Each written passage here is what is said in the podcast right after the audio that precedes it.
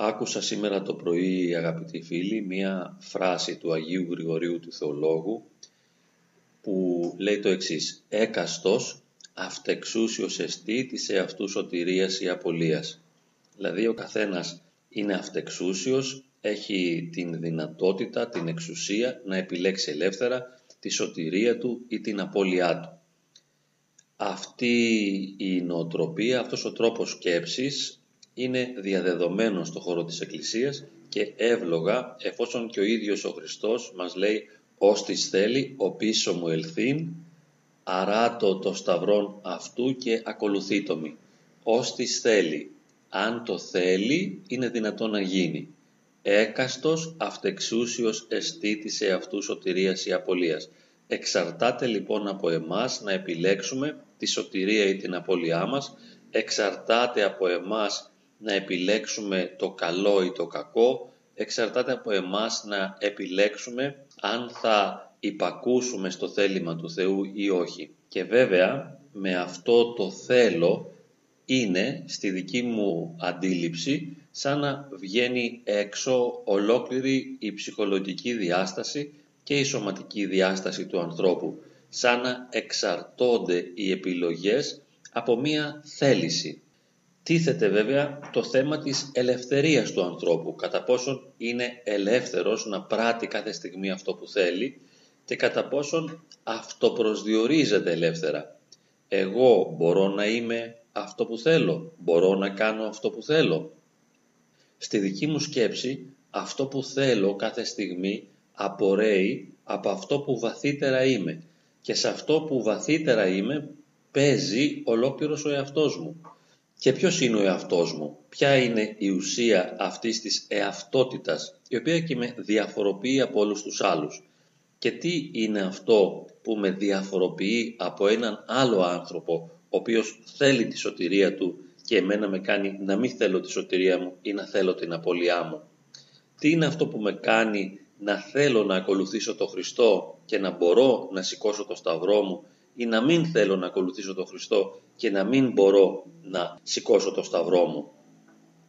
Και γνωρίζουμε ότι ο άνθρωπος σε μεγάλο βαθμό προσδιορίζεται από τα γονίδια του, τα οποία δεν είναι κατά ανάγκη η κληρονομικότητα. Σαφώς τα γονίδια προέρχονται από το οάριο και το σπερματοζωάριο των γονιών, αλλά κατά τη διαδικασία της πλοκής της αλυσίδας του DNA μπορούν να γίνουν διαφοροποιήσεις. Οπότε το δικό μας γονιδίωμα δεν είναι ένα ακριβές αντίγραφο του συνδυασμού των γονιδιωμάτων των γονιών μας, αλλά είναι και κάτι διαφορετικό. Είναι αυτό που γεννάται μέσα από την πλοκή των δύο γονιδιωμάτων των γονιών. Έχουμε λοιπόν τα γονίδια και έχουμε τη σωματική διάπλαση. Δεν έχουμε όλοι από μικρά παιδιά την ίδια σωματική διάπλαση. Το ύψος, το βάρος, αλλάζει η βιοχημεία μας. Δηλαδή οι ορμόνες, οι νευροδιαβιβαστές λειτουργούν με ένα διαφορετικό τρόπο από άτομο σε άτομο. Το πώς θα διαμορφωθούν οι εγκεφαλικές μας δομές, τα τμήματα, τα κομμάτια του εγκεφάλου, δεν είναι ακριβώς το ίδιο, δεν είναι ακριβή αντίγραφα. Οι εμπειρίες της παιδικής ηλικίας διαφοροποιούνται από άνθρωπο σε άνθρωπο. Οι σχέσεις των γονιών, οι οποίες μας επηρεάζουν και είναι πέρα από το δικό μας έλεγχο. Δεν έχουμε όλοι τους ίδιους γονείς, έτσι. Δεν υπάρχει η ευλογημένη ατμόσφαιρα της οικογένειας με την αγάπη, την κατανόηση και την αποδοχή. Υπάρχει όλη η γκάμα των αποκλήσεων, από την απόλυτη ευλογία μέχρι την απόλυτη δυσαρμονία και την καταστροφή. Μετά έχουμε τις εμπειρίες στο σχολείο. Ποιοι είναι οι συμμαθητές μου, πώς μου φέρονται, ποιοι είναι οι καθηγητές μου, ποια είναι η δυνατότητά μου να έχω καλή επίδοση ή μήπως δεν τα καταφέρνω σε κάποια μαθήματα και σε ποια μαθήματα και τι ρόλο παίζουν οι καθηγητές σε σχέση με τη δική μου επιτυχία ή αποτυχία, καλή ή κακή επίδοση στο σχολείο. Μετά μπαίνουμε στην εφηβεία και προσέξτε, τα αναφέρω όλα αυτά γιατί προσδιορίζουν την ταυτότητά μας, προσδιορίζουν το είναι μας και άρα σε μεγάλο βαθμό επηρεάζουν τις επιλογές μας και στην παιδική ηλικία και αργότερα στην ενηλικίωση.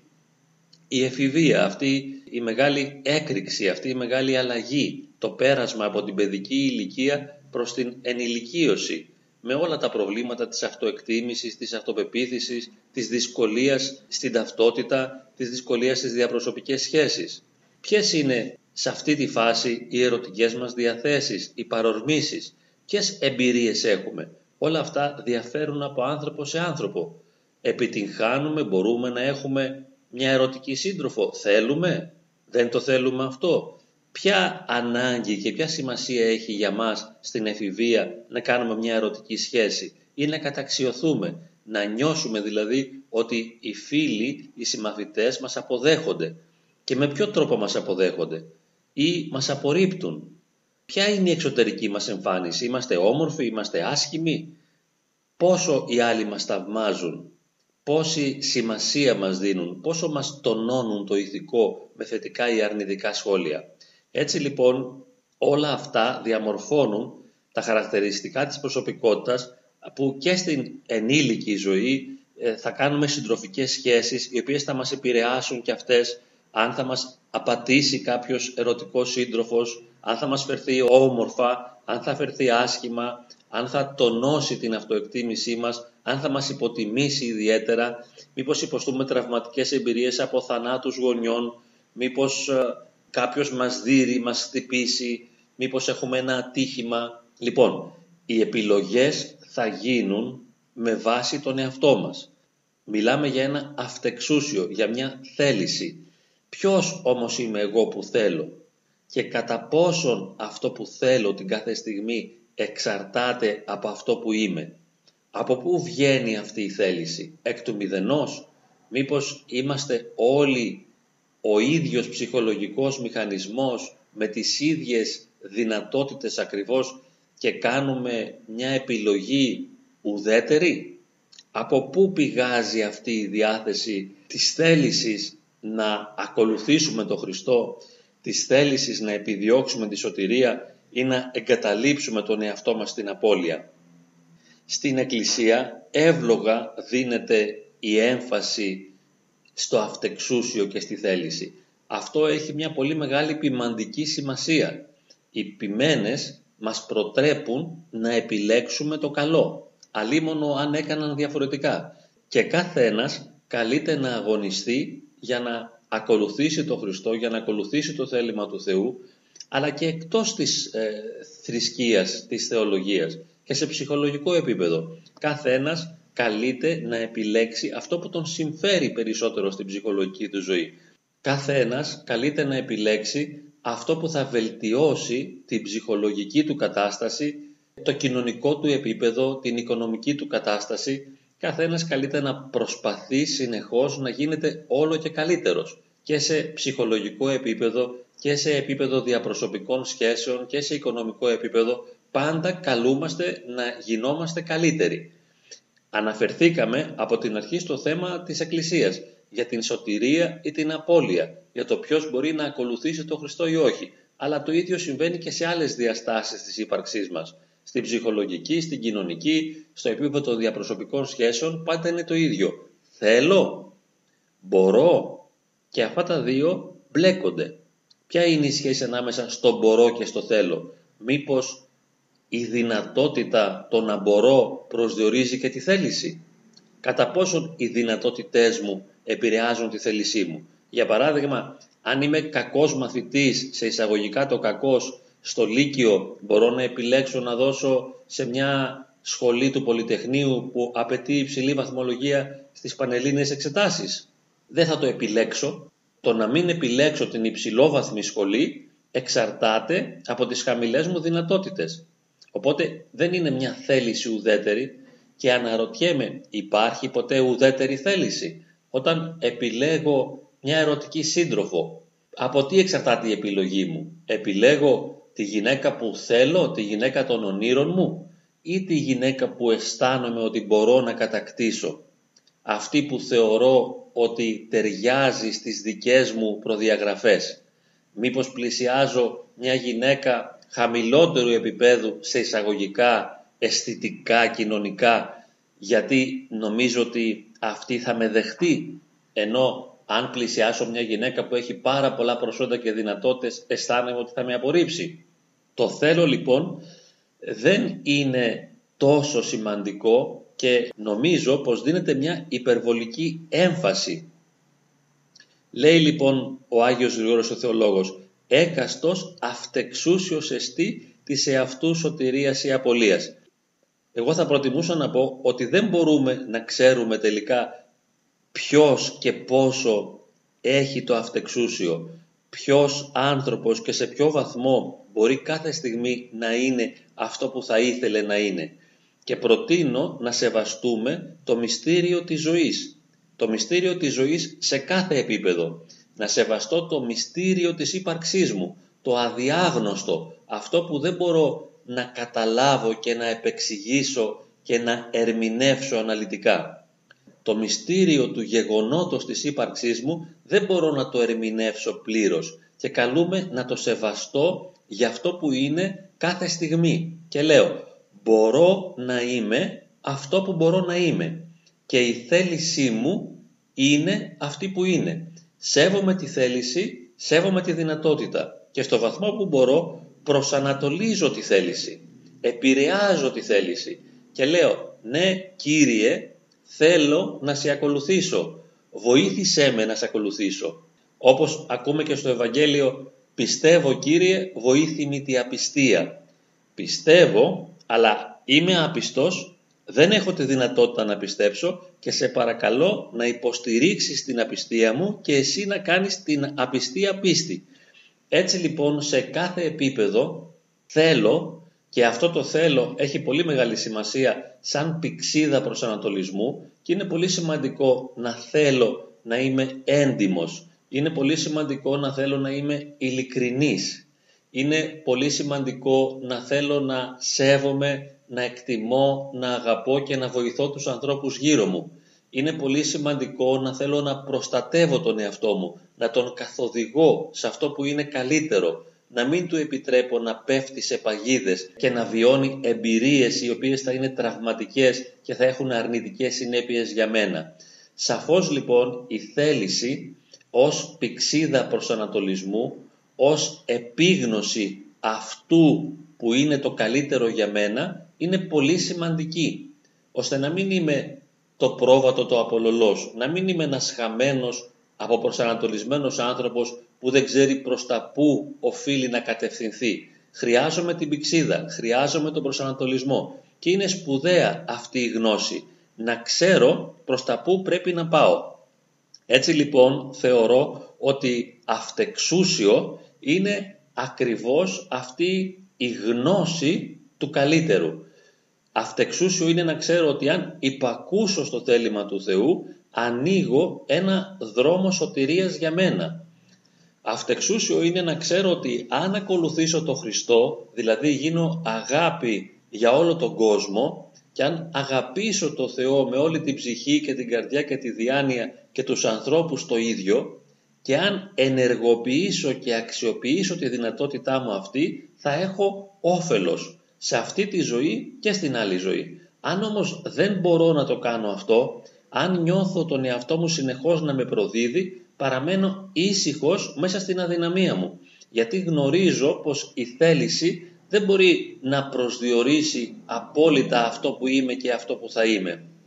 Λέω λοιπόν, ξέρω και θέλω και σέβομαι και την άγνοιά μου, αλλά και την αδυναμία μου να πραγματώσω αυτό που θέλω. Γνωρίζω πως δεν είμαι αυτό που θα ήθελα και παρακαλώ το Θεό να με βοηθήσει να γίνω αυτό που θα ήθελα και ενεργοποιώ και αξιοποιώ τις δυνατότητες μου συνεχώς ώστε να γίνομαι ο καλύτερος εαυτός μου, δεν πάω να παλεύω, ενώ παράλληλα σέβομαι την αδυναμία μου να παλέψω. Σέβομαι την αδυναμία μου να μην είμαι αυτό που θα ήθελα να είμαι και έτσι συντρίβομαι κατά κάποιον τρόπο και συντριβή είναι η τριβή ανάμεσα σε αυτό που είμαι και σε αυτό που θα ήθελα να είμαι και αυτή η καλή τριβή ανάμεσα σε αυτό που είμαι και σε αυτό που θα ήθελα να είμαι παράγει την γλυκιά, την καλή και την Αγία Ταπείνωση και μπορώ να είμαι ένας άνθρωπος ταπεινός και η ταπείνωση είναι άρρηκτα δεμένη με την αγάπη. Είμαι ένας άνθρωπος ταπεινός και λέω κοίταξε να δεις Θεέ μου, αυτό μόνο μπορώ να είμαι και αυτό μόνο μπορώ να θέλω. και κοίταξε να δεις, εαυτέ μου, δεν μπορώ να κάνω αλλιώς, δεν μπορώ να απαλλαγώ από σένα, εσένα έχω, όσο προβληματικός κι αν είσαι, όσα προβλήματα, εαυτέ μου, κι αν μου δημιουργείς καθημερινά, και όσο κι αν σε αντιπαθώ σε εισαγωγικά, επειδή δεν συντονίζεσαι με τη θέληση και επειδή δεν υπακούς τη θέληση, δεν μπορώ να απαλλαγώ από σένα και σε αγκαλιάζω και σε συγχωρώ και σε καταλαβαίνω και μένω σε μια ησυχία, ενεργοποιώντας την απλή δυνατότητα που έχω να λέω την ευχή του Ιησού, δηλαδή να απευθύνομαι στον Χριστό. Να λέω, Κύριε Ιησού Χριστέ, ελέησόν με ταπεινά. Περιμένοντας, όπως μια σταγόνα μπορεί με την επανάληψη καθώς πέφτει πάνω σε ένα βράχο να τον αλλοιώσει, έτσι και η δική μου ασήμαντη σταγόνα προσευχής με την επανάληψη να μπορεί να αλλοιώσει την πραγματικότητά μου και να με φέρει προς τον Θεό, να γλυκάνει εν τέλει την ύπαρξή μου, να αλλοιώσει καλώς το θέλημά μου και αυτό το θέλημα να γίνει πλέον ένα Άγιο θέλημα, μέσα από τη χάρη, την ευλογία και τη βοήθεια του Θεού. Τι σημαίνει λοιπόν έκαστος αυτεξούσιος αισθήτης εαυτού σωτηρίας ή απολίας? Κάθε ένας να σεβαστεί σε βάθος τον εαυτό του, να γνωρίσει την αδυναμία του, να αναγνωρίσει την αδυναμία του, να εγκαταλειφθεί σε αυτόν, αλλά να μην ξεχνά το στόχο, να μην χάσει τον προσανατολισμό και να λέει, ναι Κύριε θέλω να σωθώ, ή ναι εαυτέ μου σήκω επάνω και κάνε αυτό που είναι το καλύτερο για σένα, από τα πιο στοιχειώδη ντύσου, πλήσου, φάει το φαγητό σου και πήγαινε στη δουλειά σου, μέχρι τα πιο ψηλά πράγματα, συνάντησε ανθρώπους, επικοινώνησε μαζί τους, ζήσε εμπειρίες δημιουργικές για σένα, γίνε αγάπη για όλο τον κόσμο, γίνε δημιουργικότητα, πάλεψε, αγωνίσου, προόδευσε. Όλα αυτά και σε ανθρώπινο επίπεδο και σε πνευματικό είναι θεμιτά. Αλλά νομίζω πως πάντα ο εαυτός μας, ειδικά σε εμάς που είμαστε αδύναμοι άνθρωποι, κάπου θα μας προδίδει και κάπου θα συνειδητοποιούμε ότι δεν έχουμε εν τέλει τη δυνατότητα να είμαστε αυτό που θα θέλαμε. Και εκεί είναι η συντριβή, εκεί είναι η ταπείνωση την οποία αγαπάμε. Γιατί η ταπείνωση είναι γλυκιά και καλή και δέχεται τη χάρη του Θεού. Η ταπείνωση είναι το καταλληλότερο δοχείο για να δεχθεί τη χάρη του Θεού. Η χάρις είναι η παρηγορία, η γλυκιά, είναι μια ανάπαυση ψυχής, είναι μια άβρα η οποία έρχεται, γεμίζει το είναι μας και μας αναπαύει. Και εμείς που δεν νιώθουμε τελικά τη δύναμη να οδηγήσουμε τον εαυτό μας στη σωτηρία, εμείς που δεν νιώθουμε τη δύναμη να οδηγήσουμε τον εαυτό μας στην αυτοβελτίωση, μπορούμε να γίνουμε ένα απλό δοχείο δεκτικό της χάριτος. Μπορούμε να γίνουμε το χώμα, το ξερό, που θα δεχθεί την υγρασία, τη βροχή της χάριτος του Αγίου Πνεύματος.